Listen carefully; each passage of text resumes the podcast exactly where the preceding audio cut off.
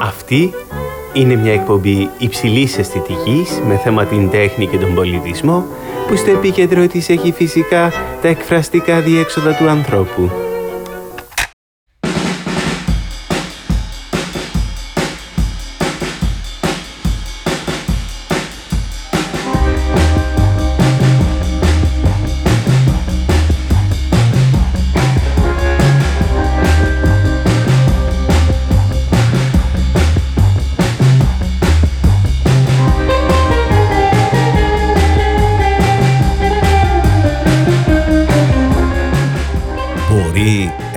Πίνακα ζωγραφικής να θεωρείται περισσότερο το τεκμήριο μιας ιδέας παρά τέχνη, να καταγράφεται δηλαδή σε κείμενα αντί σε εικόνες.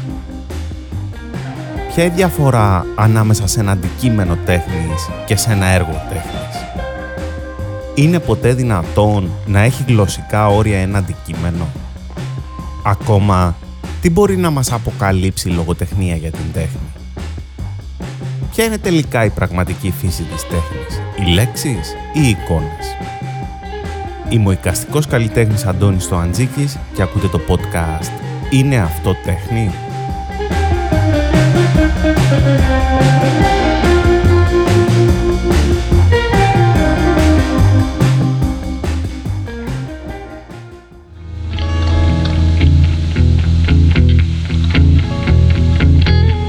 Βρισκόμαστε στη λεωφόρο Οπιτάλ, στα βόρεια του 13ου διαμερίσματος του Παρισιού, στις 15 Δεκεμβρίου του 2001.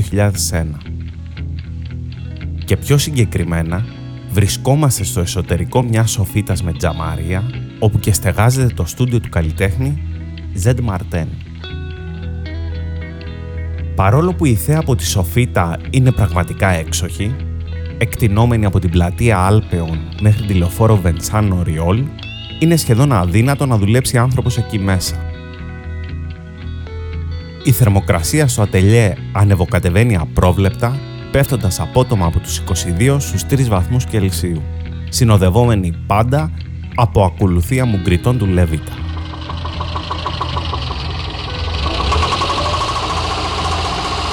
Είχε αγοράσει το διαμέρισμα από έναν κοντόχοντρο μεσίτη που κόμπαζε για το εξαιρετικό φως του χώρου και που έπεσε σε έκσταση όταν έμαθε ότι ο Ζεντ ήταν καλλιτέχνης.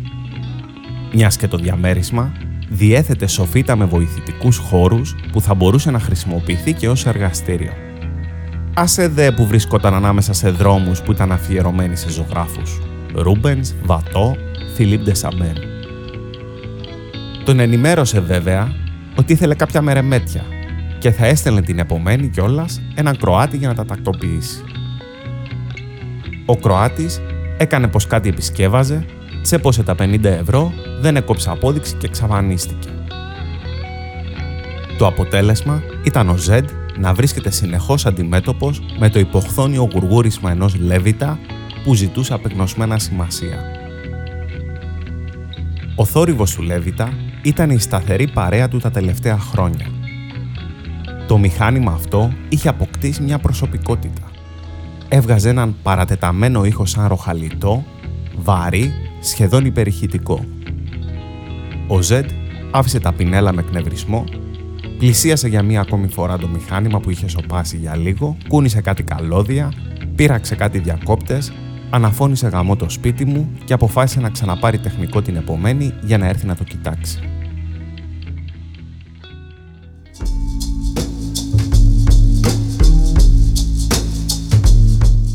Ζεντ Μαρτέν ήταν ένας μοναχικός τύπος γύρω στα 40 που δεν είχε θα λέγαμε και μεγάλη οικειότητα με τη ζωή. Λιγνός και με ασθενικό πρόσωπο θα μπορούσε εύκολα να χαρακτηριστεί ως αντικοινωνικός ή αλλιώς ως ένας άνθρωπος που η αίσθηση του ανήκειν ελαττωνόταν καθημερινά από τη μέρα που γεννήθηκε. Αυτός ήταν και ένας από τους λόγους που η δουλειά του είχε παρουσιαστεί από τους κριτικούς ως το αποτέλεσμα ενός ψυχρού, αποστασιοποιημένου στοχασμού επάνω στην κατάσταση του κόσμου, παρόμοιο με αυτόν του Warhol. Κάποιοι τον θεωρούσαν μάλιστα κληρονόμο των μεγάλων ενιολογικών καλλιτεχνών του προηγούμενου αιώνα. Θα επιστρέψουμε όμως στους ενιολογικούς αργότερα.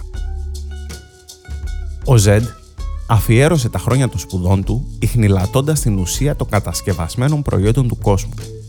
Ενώ η σειρά φωτογραφιών με τίτλο «Μεταλλουργία» που παρουσίαζε βιομηχανικά αντικείμενα, γρανάζια και εξαρτήματα μηχανών, έκανε κάποια αίσθηση ως πτυχιακή ανάμεσα στους συμφοιτητές και τις συμφοιτήτριές του. Ο χαρακτήρας του δεν του επέτρεψε ωστόσο να ενσωματωθεί σε κάποια από τις ομάδες που σχηματίζονταν γύρω του βάσει κάποιας κοινής αισθητικής φιλοδοξίας ή πιο πεζά βάσει προσπαθειών ομαδικής εισόδου στην αγορά της τέχνης. Στους κύκλους του Παρισιού έγινε αρχικά γνωστός μέσα από μια σειρά φωτογραφιών με τίτλο «Οδικοί χάρτες» που παρουσίαζαν vintage χάρτες της Μισελέν με θέμα τη γαλλική επαρχία αλλά και τη γαστρονομία, την παράδοση, το τοπίο, τους ξενώνες, τα καταλήμματα της επαρχίας κτλ. Στο δεύτερο κομμάτι της ζωής του όμως, σε αυτό που καθιερώθηκε παγκοσμίως, ενδιαφέρθηκε ουσιαστικά για τους παραγωγούς προϊόντων.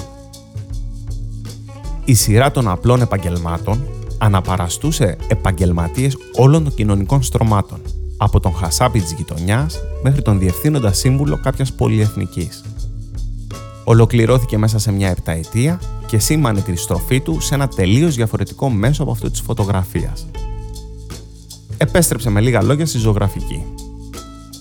Η στροφή αυτή έγινε εντελώς τυχαία αφού μπερδεύοντας μια μέρα το δρόμο της επιστροφής από ένα ραντεβού, περιπλανήθηκε για λίγα λεπτά σε μια κατάσταση ημισυνειδητής αποβλάκωσης και βρέθηκε μπροστά στο κατάστημα σε νελιέρ φρερέ της οδού Grand Sommier.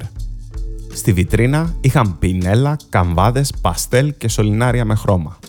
Μπήκε και χωρίς να το σκεφτεί, αγόρασε υλικά.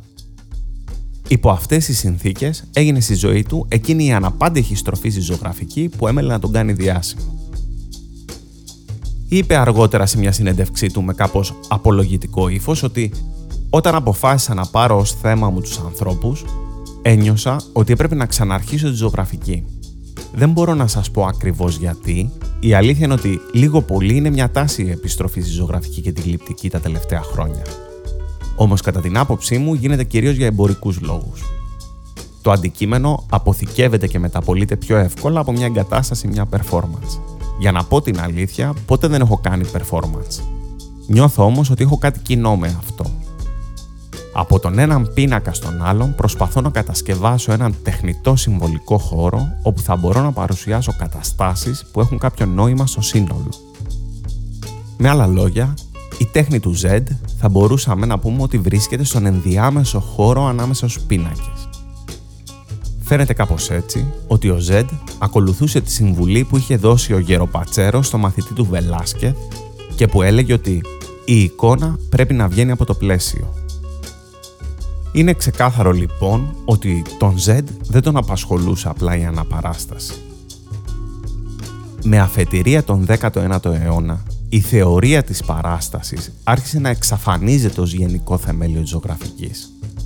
Η γλώσσα ως αυθόρμητος πίνακας που στέκεται ως απαραίτητος ενδιάμεσος ανάμεσα στην αναπαράσταση και στα όντα, ήρθε να πάρει τη θέση της αναπαράστασης. Μετατρέποντας με αυτόν τον τρόπο τα προβλήματα της τέχνης σε γλωσσικά.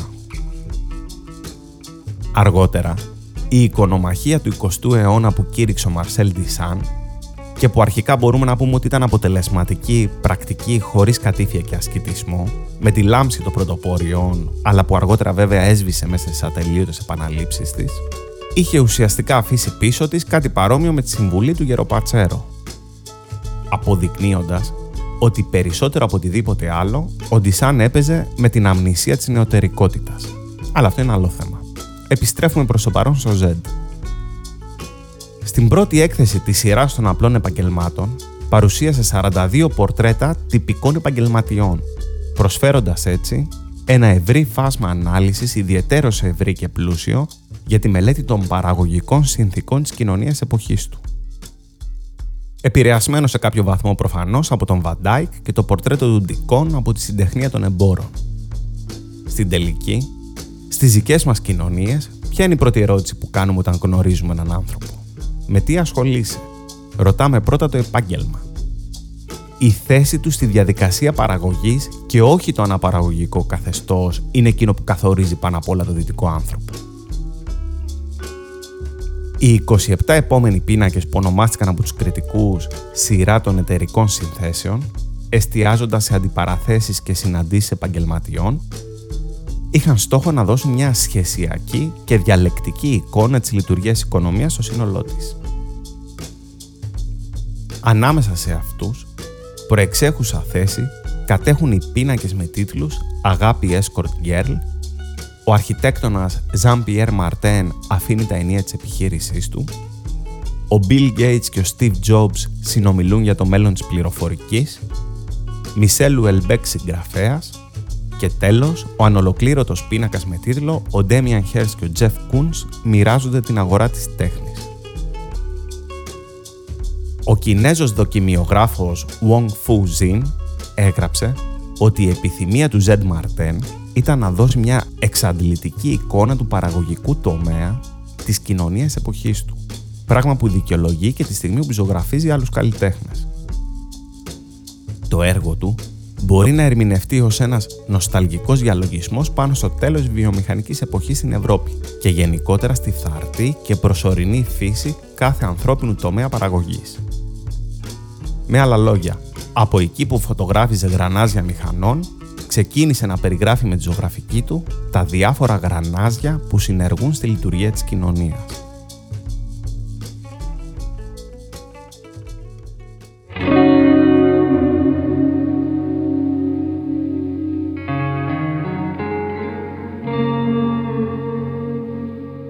Το ζήτημα της ομορφιάς είναι δευτερεύον στη ζωγραφική. Οι μεγάλοι ζωγράφοι του παρελθόντος αναγνωρίστηκαν όταν ανέπτυξαν ένα όραμα του κόσμου που ήταν συγχρόνως συνεκτικό και καινοτόμο. Γεγονός που σημαίνει ότι ζωγράφιζαν πάντα με τον ίδιο τρόπο, την ίδια μέθοδο, την ίδια διαδικασία. Και αυτός ο τρόπος ο δικός τους δεν είχε χρησιμοποιηθεί ποτέ στο παρελθόν. Έχεραν δε ακόμα μεγαλύτερης εκτίμησης ως ζωγράφοι όταν αυτό το όραμα έδειχνε ότι μπορεί να εφαρμοστεί σε όλα τα αντικείμενα και τις καταστάσεις που μπορεί κανείς να φανταστεί. Αυτή θα μπορούσαμε να πούμε ότι ήταν η κλασική θεώρηση της ζωγραφικής. Βέβαια, τον Ζεντ Μαρτέν καθόλου δεν τον κατήχε κάποιος σεβασμός για τους μεγάλους δασκάλους. Από τον Ρέμπραντ και τον Βελάσκερ προτιμούσε μακράν τον Μοντριάν και τον Κλέ ενώ θεωρούσε τους προραφαηλίτες μακράν πιο πνευματικούς από τους μεγάλους δασκάλους που ακολούθησαν. Για τους προραφαηλίτες, η διάκριση μεταξύ τέχνης και μαστορικής, μεταξύ σύλληψης και εκτέλεσης, απλά δεν υπήρχε. Πίστευαν ότι κάθε άνθρωπος στο δικό του επίπεδο μπορεί να παράγει ομορφιά με τη δημιουργία ενός πίνακα, ενός ρούχου, ενός επίπλου. Και κάθε άνθρωπος επίσης είχε το δικαίωμα στην καθημερινή του ζωή να είναι περιτριγυρισμένος από όμορφα αντικείμενα. Στο μυαλό του Ζεντ λοιπόν, η πεποίθηση αυτή συνδύαζε ένα είδος σοσιαλιστικού ακτιβισμού, στο οποίο έβαλε τέλος το σύστημα βιομηχανικής παραγωγής που ακολούθησε. Γι' αυτόν, ο Μποτιτσέλ και ο Λονάρντο Νταβίντσι συμπεριφέρονταν στην πραγματικότητα σαν επιχειρηματίες, ακριβώς όπως ο Τζεφ Κούνς και ο Ντέμιαν Χέρστ σήμερα. Ο Τζεφ Κούνς, που έγινε αρχικά γνωστός στη δεκαετία του 80 ως ο άντρας της Ισιολίνα, δεν παρουσιάζεται αλλοπαρμένος σαν ρομαντικός καλλιτέχνης, αλλά σαν ένας trader του City, φρεσκοξυρισμένος και με χαρτοφύλακα στο χέρι. Ένα σωστό golden boy. Παρομοίως, οι δίθεν μεγάλοι δάσκαλοι της αναγέννησης διεύθυναν με σιδερένια αγροθιά εργαστήρια με 50 ή και 100 βοηθούς που έβγαζαν σε γραμμή παραγωγής πίνακες, αγάλματα και νοπογραφίες. Αυτοί απλώς έδιναν τη γενική κατεύθυνση, υπέγραφαν το ολοκληρωμένο έργο και αφοσιώνονταν κυρίως στις δημόσιες σχέσεις με τους εκάστοτε μεκίνες πρίγκιπες ή πάπες. Ο Ζεντ, πολύ αργότερα μάλιστα, έτυχε να παρευρεθεί κατόπιν προσκλήσεως στην εμφάνιση του Τζεφ Κούνς στο κέντρο Μπομπιντού. Εκεί ο Κούνς παρουσίασε μια μπογιατισμένη BMW ή αλλιώς ένα Kunstmobil, την ώρα που οι υπεύθυνοι επικοινωνίας αλληλοσυχαίρονταν για το αποκλειστικό αυτό γεγονός. Πόσο γελίο θέαμα σκεφτόταν. Βέβαια, η αλήθεια είναι ότι τον δρόμο τον είχε δείξει λίγα χρόνια πριν το όνομα του Πικάσο που έγινε μοντέλο αυτοκινήτου. Και κορυφαίο στην λίστα με αυτούς που αντιπαθούσε είχε τον Πικάσο. Ο Πικάσο δεν έχει απολύτως τίποτα που αξίζει να αναφέρουμε, έλεγε. Παρά μόνο μια ακραία ηλικιότητα και ένα πασάλιμα που γοητεύει ορισμένους εξιντάριδες με χοντρούς τραπεζικούς λογαριασμούς. Πασαλήματα και περιτώματα σκεφτόταν. Αυτό άφησε πίσω της η πρωτοπορία. Την Ορλάν με τους ακροτηριασμούς της, τον Μακάρθι με τις καφετιές κοιλίδες του και τον Σεράνο με το αίμα και το σπέρμα του.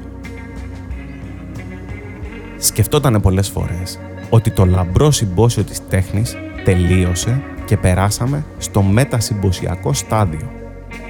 Σε αυτό δηλαδή που αποβάλλεται από το ανθρώπινο σώμα μετά την πέψη. Ή αλλιώς στην τέχνη της αφόδευσης.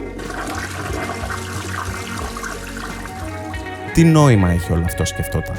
Και κυρίως, για ποιο λόγο οι δημόσιες αρχές χαίρονται να δείχνουν και να επιχορηγούν τέτοια καλλιτεχνικά εγχειρήματα. Άραγε, η σκατολογική αταξία που κυλάει και κολλάει μπορεί να μας διασφαλίσει την εκλειπούσα συνοχή; Κάτι παρόμοιο θα είχε μάλλον στο μυαλό του ο Ντεριντά στις αναλύσεις του για τον Αντωνένα Αρτό στο δοκίμιό του «Η γραφή και η διαφορά». Ο Αρτό είχε γίνει ο ήρωας του φιλοσόφου. Προτίθεται να καταστρέψει εμπράκτος, έργο και όχι λόγο τον δυτικό πολιτισμό, τις θρησκείες του, τη συνολική φιλοσοφία που προσφέρει τις βάσεις έγραφε. Αλλά το έργο του έλεγε ακόμα προσδιορίζεται απλώς ως παρακαταθήκη. Ως ένα τμήμα από εμένα που πέφτει από το σώμα μου, αυτό είναι το έργο. Το περίτομα, η σκουριά, η εκμηδενιστική αξία γιατί δεν συγκρατήθηκε, η οποία μπορεί να γίνει όπως ξέρουμε επιθετικό όπλο ενδεχομένως ενάντια σε μένα τον ίδιο. Το έργο ως περίτομα δεν είναι παρά ύλη, έλεγε ο Ντεριντά, χωρίς ζωή, χωρίς δύναμη μορφή. Τι να πω, σκεφτόταν ο Ζέντ. Από την επικράτεια του εγώ, μάλλον περάσαμε στην ακράτεια του εγώ.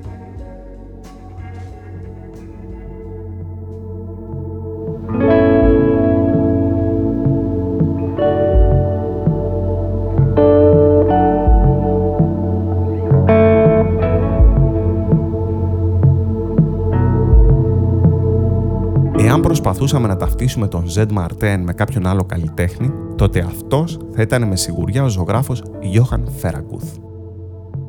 Ο Φέραγκουθ ήταν ένας ζωγράφος που γεννήθηκε στην αυγή του 20ου αιώνα και που έμοιαζε ευχαριστημένος από τη ζωή του μόνο και μόνο επειδή είχε πάψει να ελπίζει. Ζούσε κλεισμένο στο στούντιο κλουβί του, αναζητώντας βοήθεια μέσα από την ταπείνωση. Ζωγραφίζω επειδή δεν έχω ουρά να κουνάω, είχε πει κάποτε ο Φέρακουθ. Τα σκυλιά και τα γατιά είναι πρικισμένα ζώα γιατί έχουν ουρά. Για κάθε διάθεση, για κάθε απειροελάχιστη διακύμανση στο συναισθηματικό τους τόνο υπάρχει το αντίστοιχο κούνημα. Εμείς δεν έχουμε ουρές.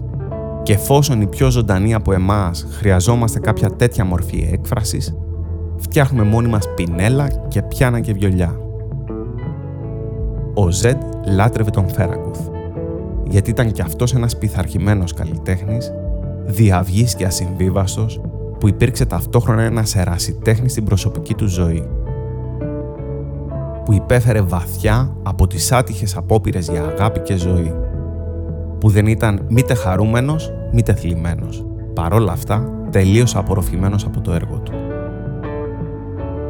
Και στους δύο καλλιτέχνες Μία άβυσος εσωτερικής ηρεμίας και αυτοβασανισμού ήταν η πηγή της παράξενης, άπλησης δίψας τους να δημιουργούν, να συλλαμβάνουν τον κόσμο εξ αρχής κάθε στιγμή με τις αισθήσεις τους και να τον υποτάσσουν. Και αυτή είναι η πηγή της παράξενης θλίψης με την οποία τόσο συχνά τα μεγάλα έργα πλημμυρίζουν το σιωπηλό θεατή. Βάδιζαν λοιπόν και οι δύο τους παράλληλα σε διαφορετικές εποχές μέσα σε ένα νεφέλωμα μιας απροσδιόριστης και παχύρευσης θλίψης. Ο Ζεντ εδώ και μερικές εβδομάδες είχε αρχίσει να μιλά με τον Λέβητά του. Και πιο ανησυχητικό ήταν το γεγονός ότι πλέον περίμενε να του απαντήσει. Το μηχάνημα έβγαζε αλήθεια όλο και μεγαλύτερη ποικιλία θορύβων. Βογγητά, ροχαλιτά, ξερούς χτύπους σφυρίγματα σε διάφορους τόνους και εντάσεις. Θα μπορούσε να αναμένει κανείς ότι από μέρα σε μέρα θα αποκτήσει ένα αρθρολόγο. Ήταν γενικά ο πιο παλιός σου σύντροφος.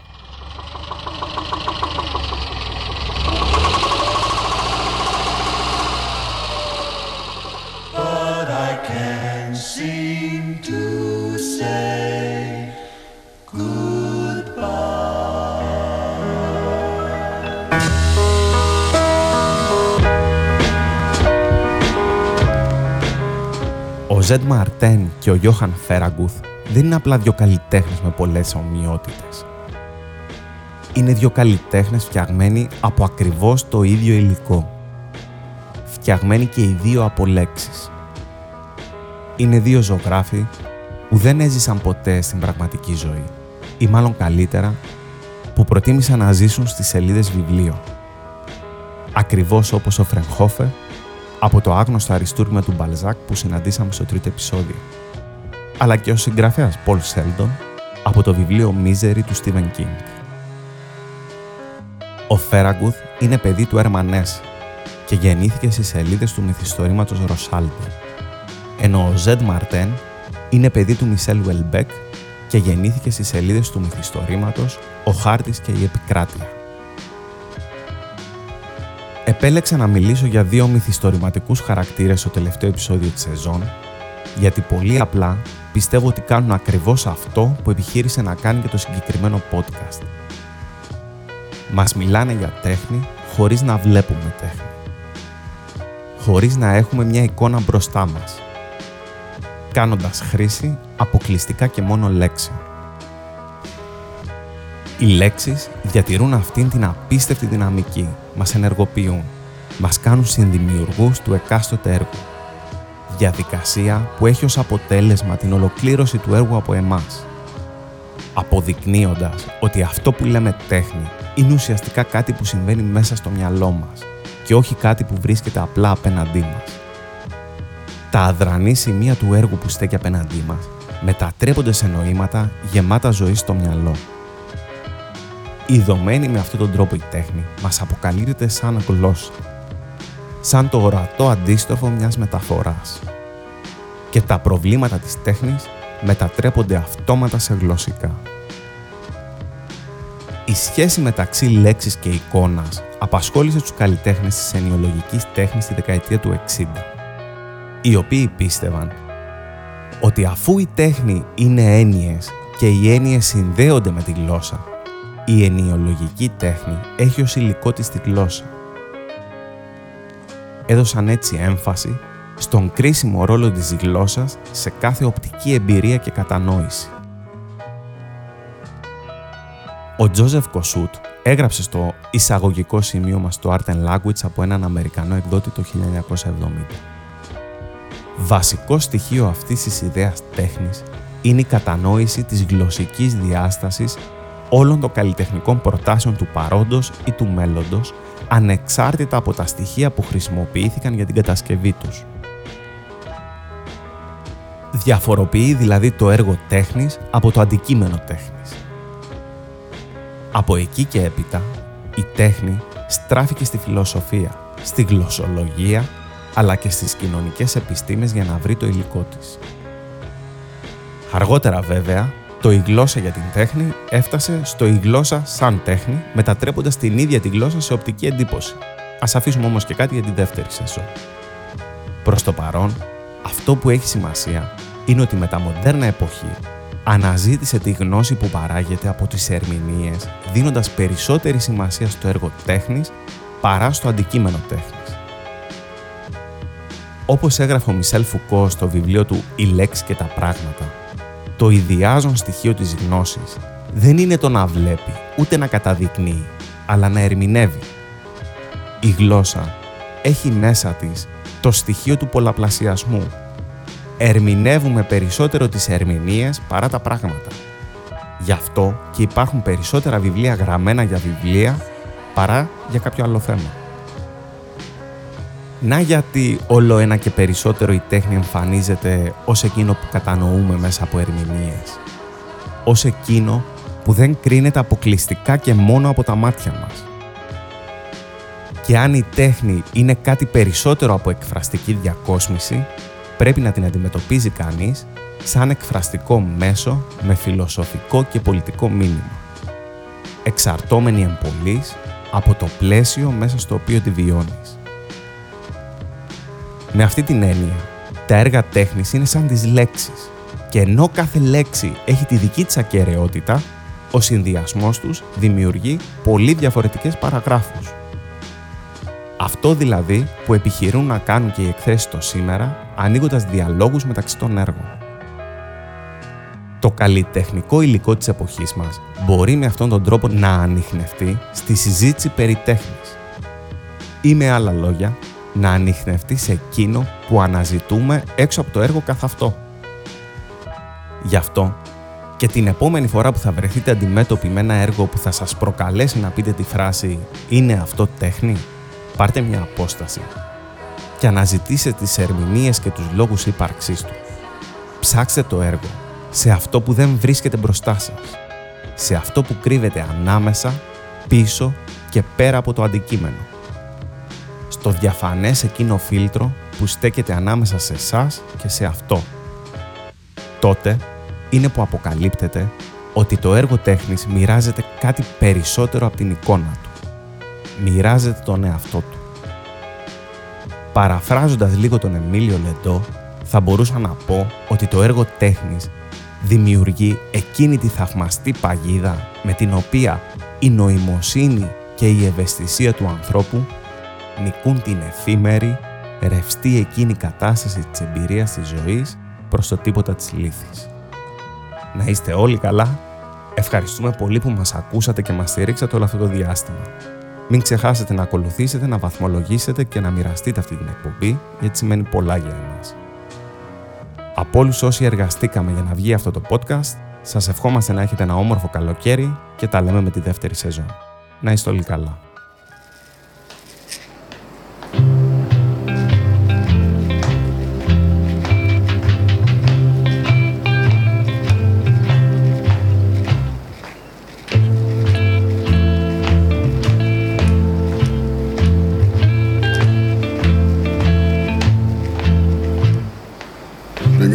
Jàppoo ànd mooy doole doole moo ñuy musal ci seytaane seytaane musiba ak balaa bala te yow ëllëg sa moroom ànd moo ñu war moo ñu war moo ñu war àndoo Ακούσατε το podcast «Είναι αυτό τέχνη» Στην επιμέλεια του podcast ήταν ο Αντώνης Τοαντζίκης.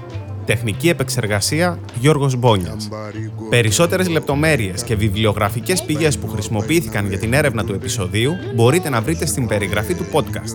Εάν σας άρεσε αυτό που μόλις ακούσατε, βρείτε μας στο site antonistoantζίκης.com ή ακολουθήστε μας σε όλες τις πλατφόρμες που υποστηρίζουν podcast. Στο Spotify, στο Apple Podcasts, στο Google Podcasts ή σε όποια εφαρμογή προτιμάτε. Musibana yéen béykat yi fu ñu jëm. fu ñu jëm. jaajëf.